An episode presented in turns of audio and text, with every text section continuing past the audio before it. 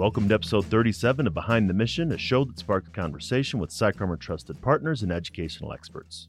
My name is Duane France, and each week I'll be having conversations with podcast guests that will equip you with tools and resources to effectively engage with and support military service members, veterans, and their families. You can find the show on all the podcast players or by going to psycharmor.org forward slash podcast.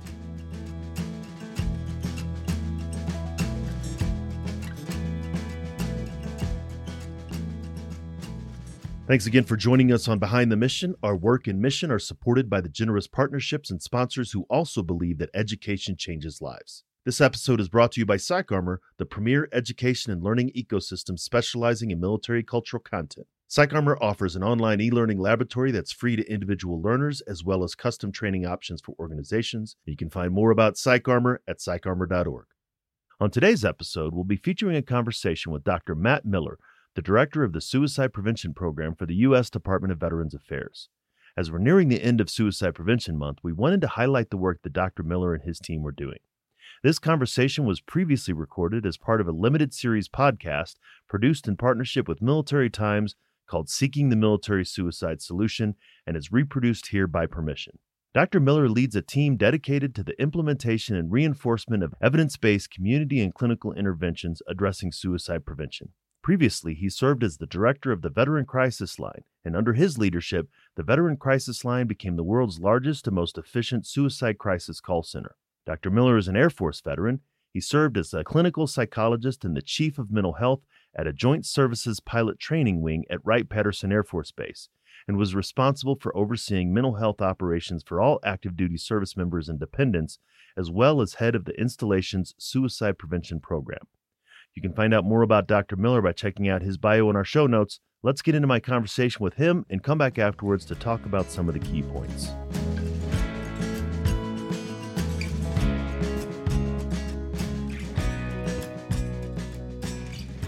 Focusing on suicide in the veteran population with the VA, um, what what do we know that works with preventing suicide in the veteran population? Mm we know that, uh, and it's a question that um, we all are are constantly asking in the context of such an important issue where lives are are truly on the line on a on a daily basis. In terms of what we know works, we know that a public health approach to suicide prevention is evidence based and uh, work. A, a public health approach means that eh, kind of consider it like an equation where you have an equal sign, and on the right hand side of the equal sign, you have public health approach. So, really, then, what's on the left hand side of the equal sign? There's two things. Number one, there's clinically based interventions. And then number two, there's community based intervention. And they, those two, clinically based interventions and community based interventions, are joined by a plus sign. So, clinically based interventions plus community based interventions equals a true public health approach. If you altered the left hand side of that equation and were to say, for example, uh, clinical clinically based interventions minus community based interventions, you would not have public health approach on the other side of the equal sign if you were to remove the equation and simplify it, let's say, and uh, simply put that uh, clinically based interventions equal a public health approach, or community based interventions equal a public health approach, you would not have a true public health approach. So, what we're learning works. The direction that we're learning and verifying that we need to head with the critically important issue of suicide prevention is the clinically based interventions plus the community based interventions together and within a integrated plan, strategy, and delivery system such as the VA.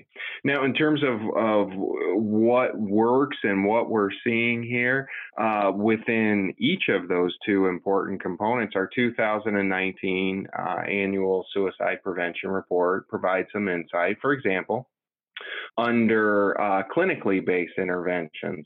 We see from the 2017 report or 2019 report based upon 2017 data that there has been a decrease in the suicide rate for veterans diagnosed with a depressive disorder and receiving VHA care.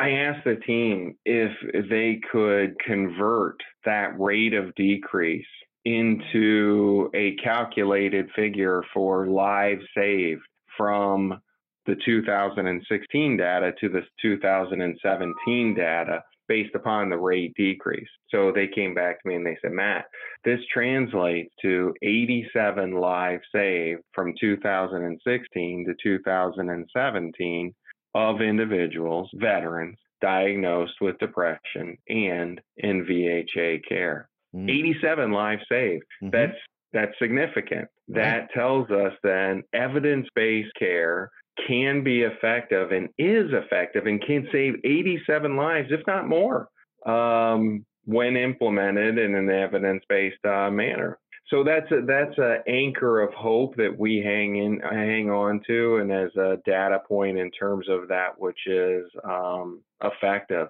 We also know that if you take a look, this gets a little mathy, but if you take a look at the slope of increase for suicide among veterans, and you were to compare the the slope, the increase uh, for veterans in VHA care versus veterans not in VHA care the the the slope, the rise is significantly different between veterans in VHA care and veterans not in VHA care, and it's much lower for veterans in VHA care versus not.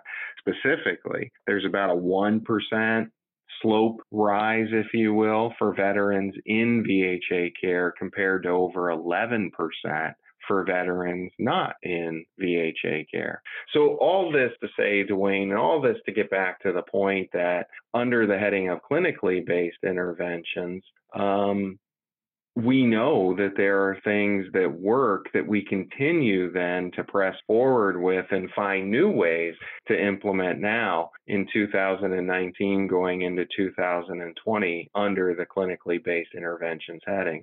Under the community based interventions heading, we know from our clinic practice guidelines issued by the VA and DoD in a national leading collaborative effort that lethal means safety is a very effective tool on the population community based level for suicide prevention. So that's something that we look to move forward and have developed a uh, toolkit for safe firearm storage in the community that represents a partnership between us, the American Foundation for Suicide Prevention, and the National Shooting Sports uh, Foundation.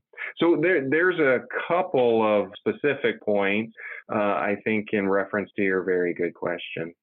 You know, that's uh, I really appreciate that visualization because I'm thinking about other um, public health dilemmas um, and and how that would translate. So um, when it comes to smoking cessation, nobody doubts whether or not there is a clinical approach, a medical approach, really, um, but a clinical approach plus a community approach. Um, yeah. Let's say with uh, reduced drunk driving. Um, that's not not necessarily a medical thing and so it's not really a clinical approach required um, but the unique aspect of suicide because it's psychological and it impacts the community um, the two things are combined and so it's much more in line with something like smoking cessation or reducing obesity or heart heart risk uh, cardiac risk um, yeah, there's there's parallels there, but let, let's even go back. Let's go back to the um, let's go let's go back to the driving while intoxicated example that you nicely cited.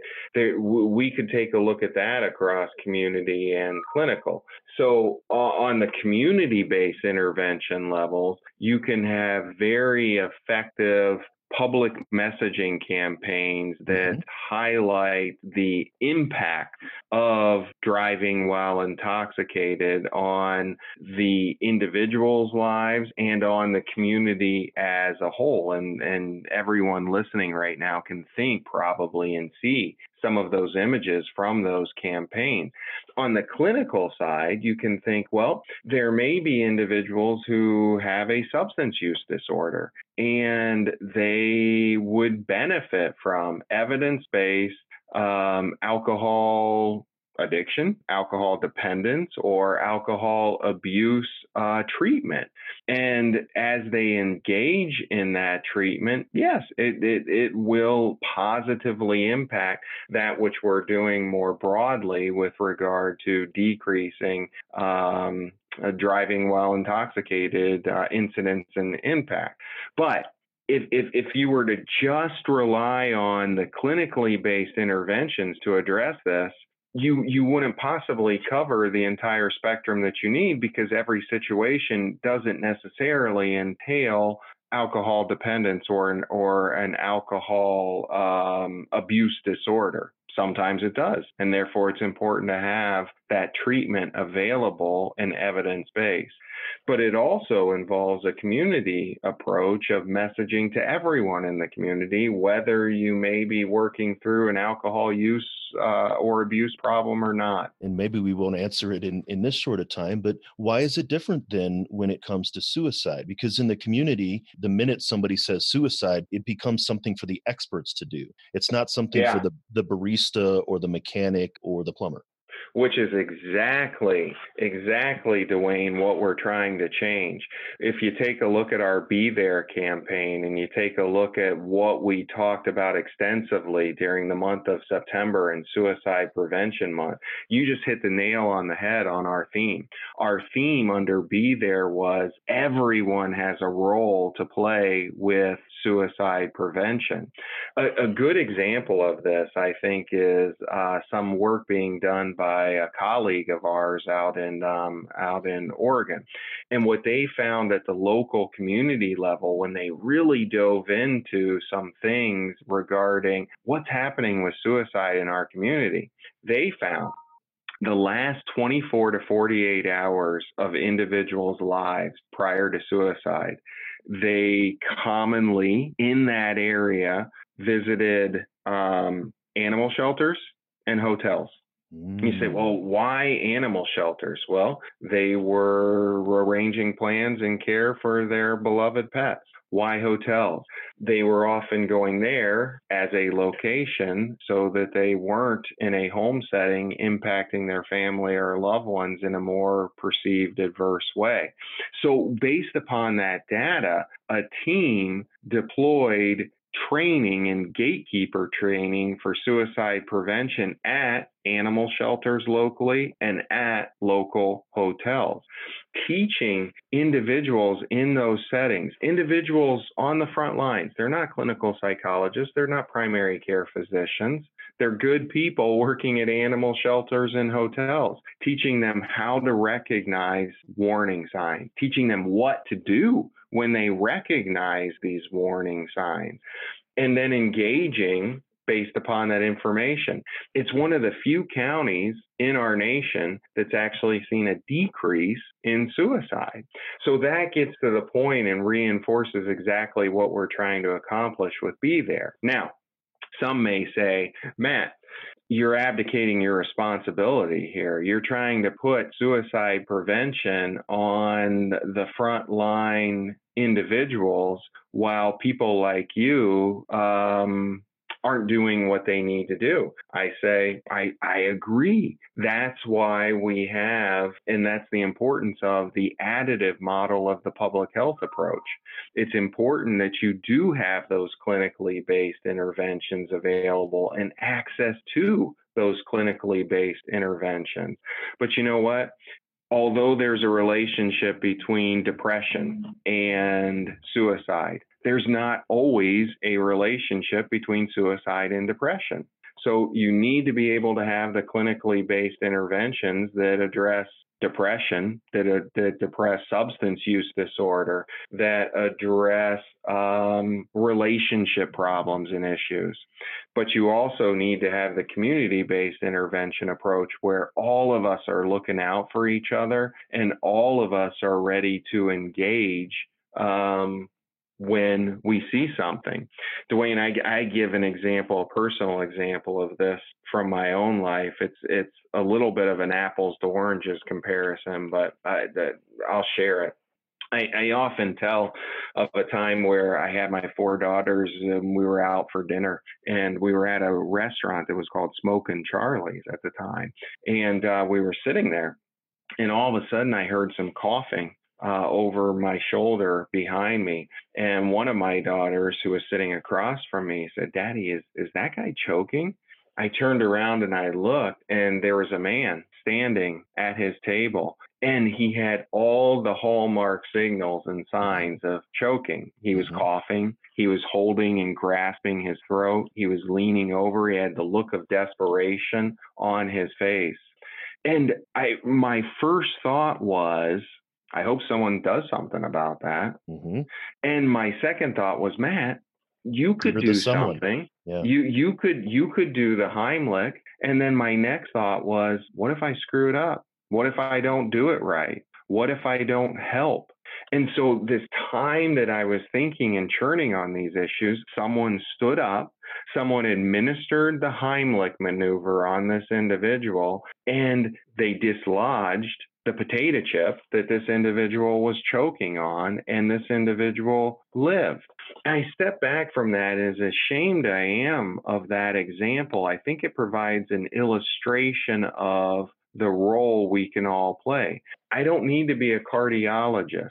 I don't need to be a pulmonologist to administer the Heimlich maneuver for someone at Smoking Charlie's who's choking on a potato chip. I can be the person beside him that simply engages the Heimlich maneuver and saves a life. And in that same way, the community and everyone therein has a role to play with see something, do something. Yeah, do we not need pulmonologists? Do we not need cardiologists? Do we not need EMS to show up and still do a follow up check to make sure the individual is okay? Yes, we need all of that. So that illustrates the community plus the clinical coming together in a life saving daily way you know so that uh, and and obviously the the thing that works is the connection between the community and uh, clinically based practices again needing both of those uh, to balance the equation uh, and that's yeah. also illustrating the gap that occurs because we don't have that connection um, yeah. We as clinicians, I and, and, I'm I'm saying it often on the show, and I'm going to say it often uh, in my community. If we had the solution, then the problem would be solved by now. But we're not the first exactly. one in contact, right? The yep, exactly. the, EM, the EMS was not the first person to come in contact the gentleman in the restaurant. You know, so that's uh, illustrates both what's working and uh, and the gap and even you know maybe what actions people can take is to you know learn and and be educated on the science of symptoms but uh, for listeners what's not working right there's something that people that, that people you know think that is effective or is working that's not working when it comes to preventing suicide hmm.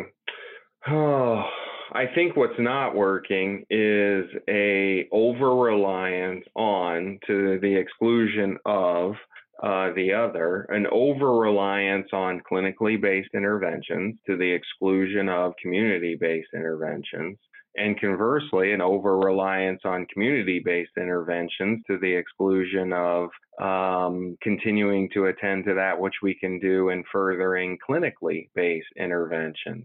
What's also not working is when there's no plus sign between the clinically based and the community based. As you said, they're not talking or coordinating together.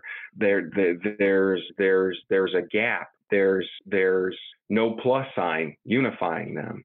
Th- that scenario is going to get us to a is going to keep us at a point where suicide prevention then as a whole is not working for our nation. And we see that historically. I suicide is not a veteran specific issue. It is an issue that impacts veterans in a meaningful way. It is an issue that we must continue to find ways to turn around and address.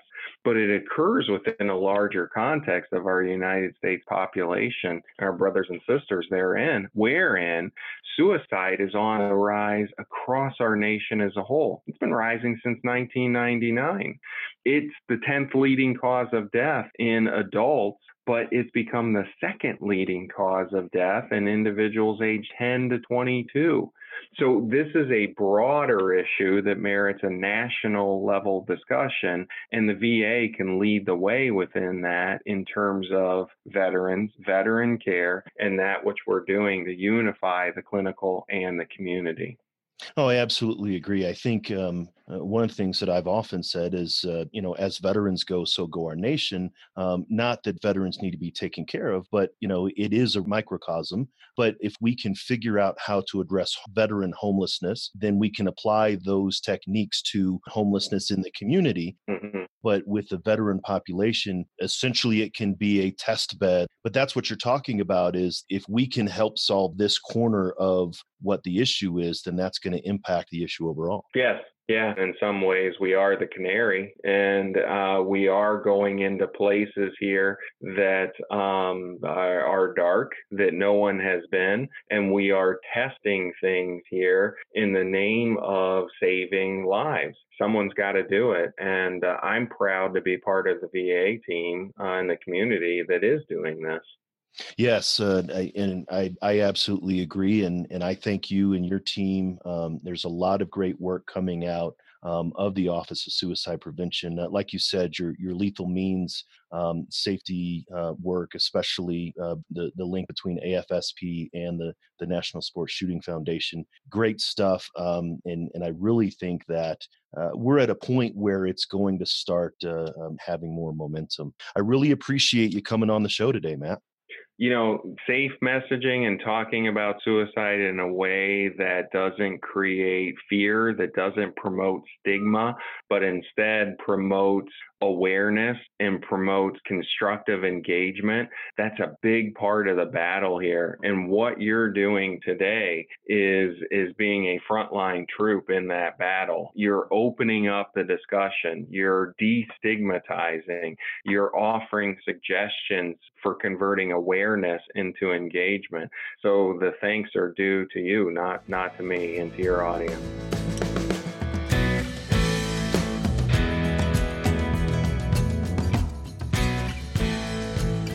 Once again, we would like to thank this week's sponsor, PsychArmor. PsychArmor is the premier education and learning ecosystem specializing in military culture content. PsychArmor offers an online e learning laboratory that's free to individual learners as well as custom training options for organizations. It was a privilege to be able to have had this conversation with Dr. Miller and hope to have him on an upcoming show to provide updates about their programs and progress that has been made related to reducing suicide in the military and veteran population.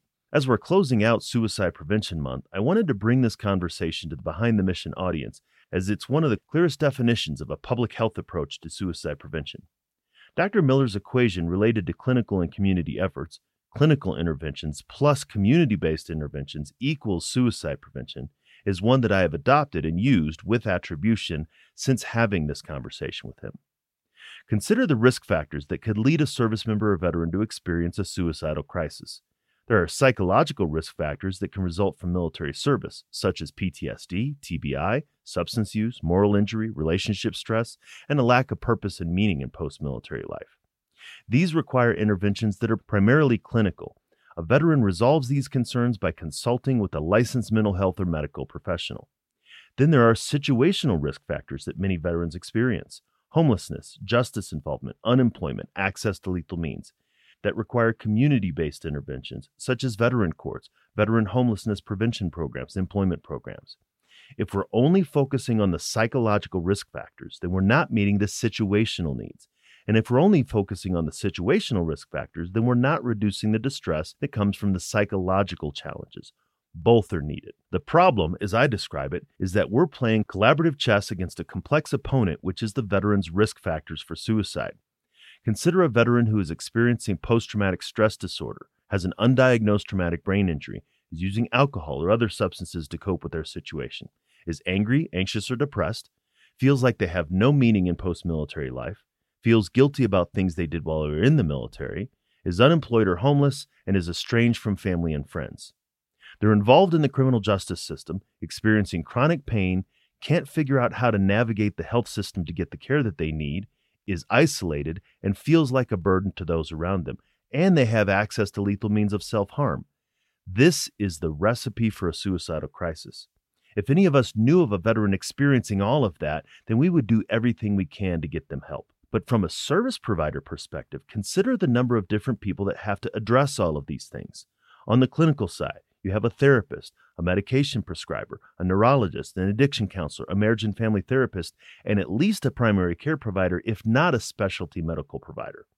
On the community intervention side, you have a case manager, peer specialist, employment specialist, housing provider, and a veteran court. If you're keeping score, that's 11 different individuals or organizations that are trying to address the complex problem of the veteran's risk factors. Imagine if those 11 people had control of one of the chess pieces on the prevention side. An entire set of pawns or a whole side of rooks would not be effective. You would need them all working in collaboration. Unfortunately, there's often little collaboration, so not all of the needs are met. Suicide in the military affiliated population is not the problem that needs to be solved. Suicide is a lagging indicator of underlying problems, and it's the result of unmet needs, and those needs are both psychological and situational. As Dr. Miller describes in our conversation, meeting both of those needs is a critical aspect of suicide prevention, and it's the way that we're going to move the effort forward to reduce suicide in those who served and those who care for them. For this week's PsychArmor Resource of the Week, I'd like to share the PsychArmor course series for suicide prevention, intervention, and postvention. Suicide in America is a critical issue with high rates in service members, veterans, and their families. Asking the right questions and feeling confident about how to help are the first steps in preventing someone from dying by suicide. We hope that these courses will help you be a lifeline and be there for someone in need. With generous funding from the NFL Foundation, PsychArmor Institute presents a portfolio that promises to provide vital education and information about suicide prevention, intervention, and postvention for healthcare providers, service members, veterans, families, caregivers, and the community at large. You can get to this course series by going to a link in our show notes. So thanks for taking the time to listen to this episode. Make sure to take a look at the show notes, which you can find at psycharmor.org forward slash BTM37, as well as on the PsychArmor website. You will find the link to everything we talked about in today's show, as well as hundreds of online training videos delivered by nationally recognized subject matter experts who are committed to educating the civilian community about military culture. All of these courses are free to individual learners. Thank you for joining me on this episode and for continuing to join us on this journey. You wouldn't be listening if you didn't care, and it's that curiosity and passion for supporting service members and their families that we want to encourage and increase. Come back each week for another conversation and make sure to engage with PsychArmor on social media to let us know what you think about the show.